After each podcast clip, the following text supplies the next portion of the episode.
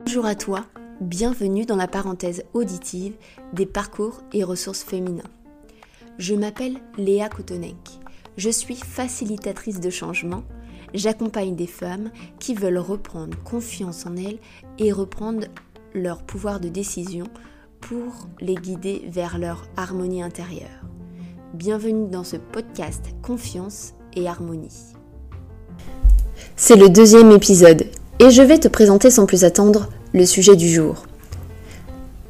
Notre société est empreinte du patriarcat depuis au moins 2000 ans, et où le masculin est valorisé pour devenir un homme viril, un guerrier, un héros, et où le féminin a été soumis à être un simple objet pour servir le masculin durant des siècles. Les hommes et les femmes tentent aujourd'hui, depuis au moins 50 ans, de déconstruire ces étiquettes. Mais le 19e siècle a renforcé cette éducation dont on est encore imprégné au quotidien.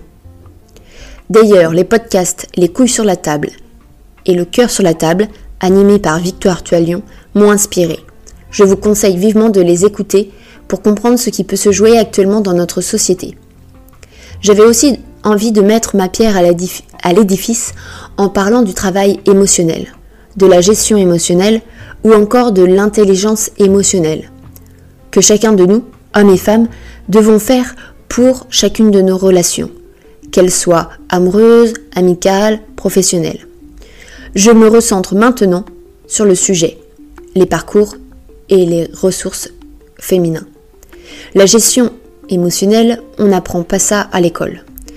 Cela nous est parfois transmis par nos parents. Femmes et adultes d'aujourd'hui, nous apprenons que cela et ce n'est pas un hasard si tu es là. Aujourd'hui, nous allons nous plonger dans le monde des émotions et des besoins. Qu'est-ce que le langage des émotions? L'émotion est le mouvement de la vie en soi. L'émotion exprime un besoin sous-jacent et a pour fonction de nous aider à gérer les situations de la vie. Les émotions sont des messages envoyés par le cerveau lorsque quelque chose euh, est touché ou pas satisfait en nous. Les émotions s'imposent à nous, en fait c'est une réponse physiologique du corps, ce sont des signaux qu'il faut apprendre à, écouter, à décoder, à expliquer pour s'en servir. Comme ça, ça nous permet effectivement de ne plus subir nos émotions. On ne se sent plus dominé par elles. Donc les états émotionnels peuvent être euh, déstabilisants, surprenants, et parfois, on peut nier euh, les émotions qu'on vit, ou bien culpabiliser à les vivre, ou bien sinon rejeter la faute sur l'autre. Vivre une émotion, c'est déjà conscientiser ce qui se passe euh, en nous. Alors, je vous propose de voir qu'est-ce qu'une émotion. Une émotion est indépendante de notre volonté. Elle ne dépend pas de notre libre arbitre. En fait, c'est notre corps qui se met en mouvement suite à une réaction extérieure. Notre corps se synchronise pour vivre cette émotion. Alors ces émotions, on les connaît, ça peut être la joie, la tristesse, la colère, la peur. Je pense qu'il est important de faire la différence entre une émotion, qui est la sensation que l'on vit dans le corps, et un sentiment, qui est en fait une construction mentale. L'émotion, elle nous apporte une information quant à notre environnement. On a un large vocabulaire pour euh, décrire euh, les différentes euh, touches, notes ou intensités de nos émotions.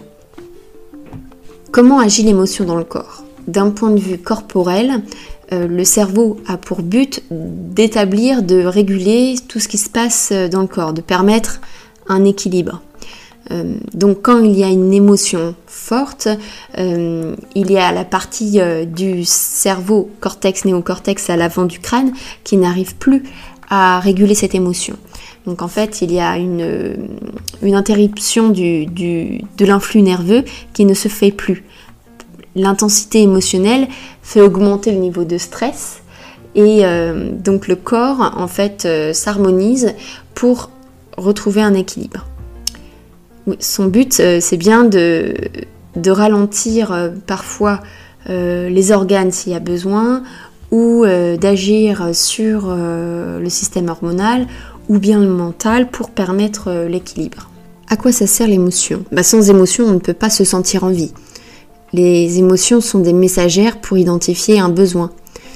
L'idée est de trouver le bon curseur pour chaque émotion, pour que ça reste agréable. On parle d'intensité émotionnelle. La colère euh, nous, signifie le besoin d'être respecté. La colère va exprimer que notre cadre a été euh, dépassé. La colère vient dire que ma limite est là. Pour la tristesse, euh, elle vient dire que on est prêt pour du nouveau. C'est une page blanche nouvelle à écrire, même si on ne la voit pas sur le moment.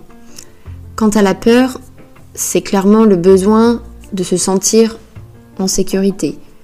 Quand on a peur, il faut prendre quelques secondes pour s'assurer que tout est OK. Quant à la joie, elle nous aide à nous recharger et à vivre tout le reste. C'est notre état primaire. On parle de gestion des émotions.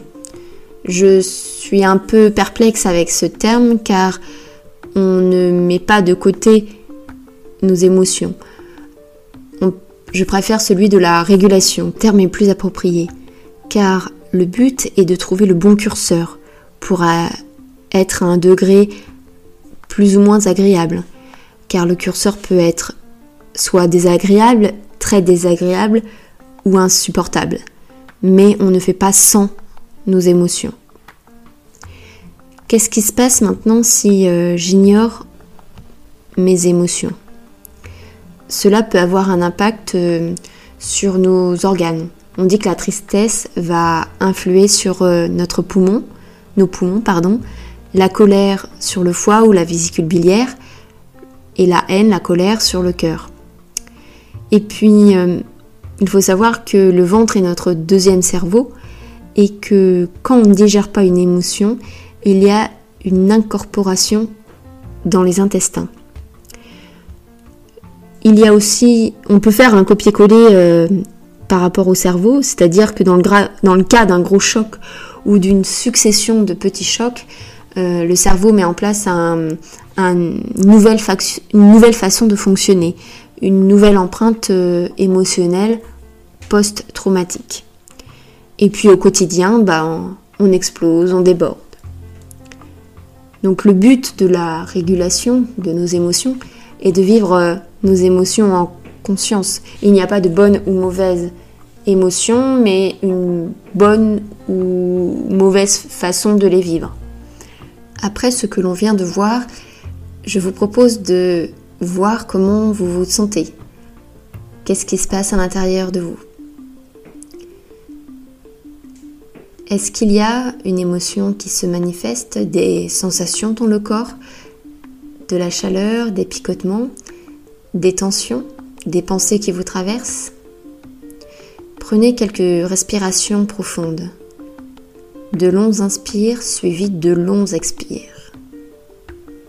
Tout en gardant votre position d'observateur, je vous propose d'observer votre corps et de voir comment il réagit.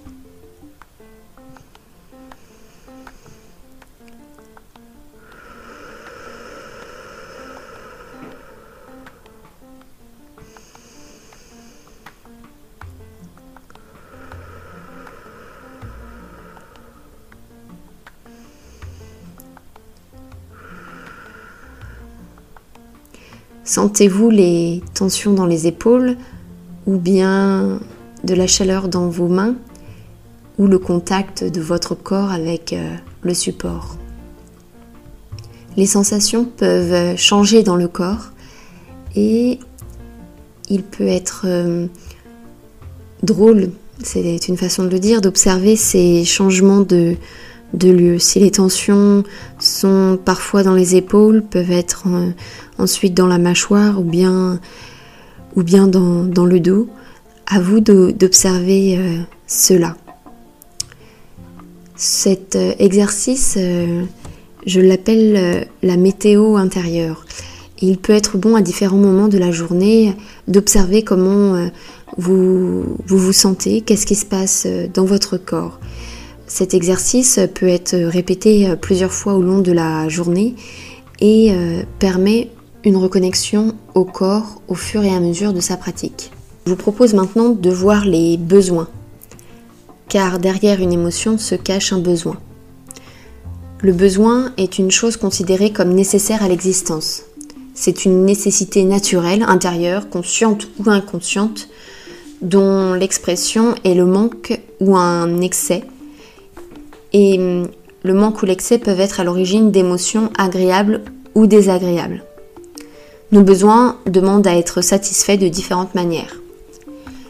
Un besoin implique d'être à l'écoute de soi, de se connaître, de s'autoriser à prendre soin de soi, de changer parfois ses habitudes, de faire preuve de créativité. Un besoin évolue avec le temps et n'est pas toujours prédominant en fonction des changements qui jalonnent notre vie. Les besoins vitaux ou physiologiques, une fois assouvis, peuvent ensuite laisser place à d'autres besoins moins vitaux, mais tout aussi importants en termes de santé physique et mentale. Pour clore cet épisode, je vous propose maintenant des phrases tirées de la communication non violente pour vous aider à exprimer euh, vos émotions et vos besoins. Euh, les premières phrases sont Je me sens fatiguée, triste, en colère parce que j'ai besoin de. Ou bien on peut dire Je n'ai pas besoin de ça, j'y réponds en faisant ça. On peut ensuite euh, utiliser deux autres phrases. Quand mon besoin de dormir, manger, pleurer, rire, chanter est respecté, je me sens, et là on nomme l'émotion.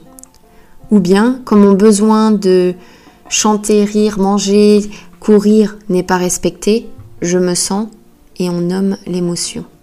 La dernière euh, piste ou proposition que je vous propose pour vivre euh, une émotion et, permettre euh, de se mettre en action, ce serait d'accueillir l'émotion, quelle qu'elle soit, l'accepter la reconnaître sans la juger, euh, identifier le besoin qui, est derrière, qui se cache derrière, transformer votre besoin ensuite en, en désir, en décision, et transformer ces décisions en action.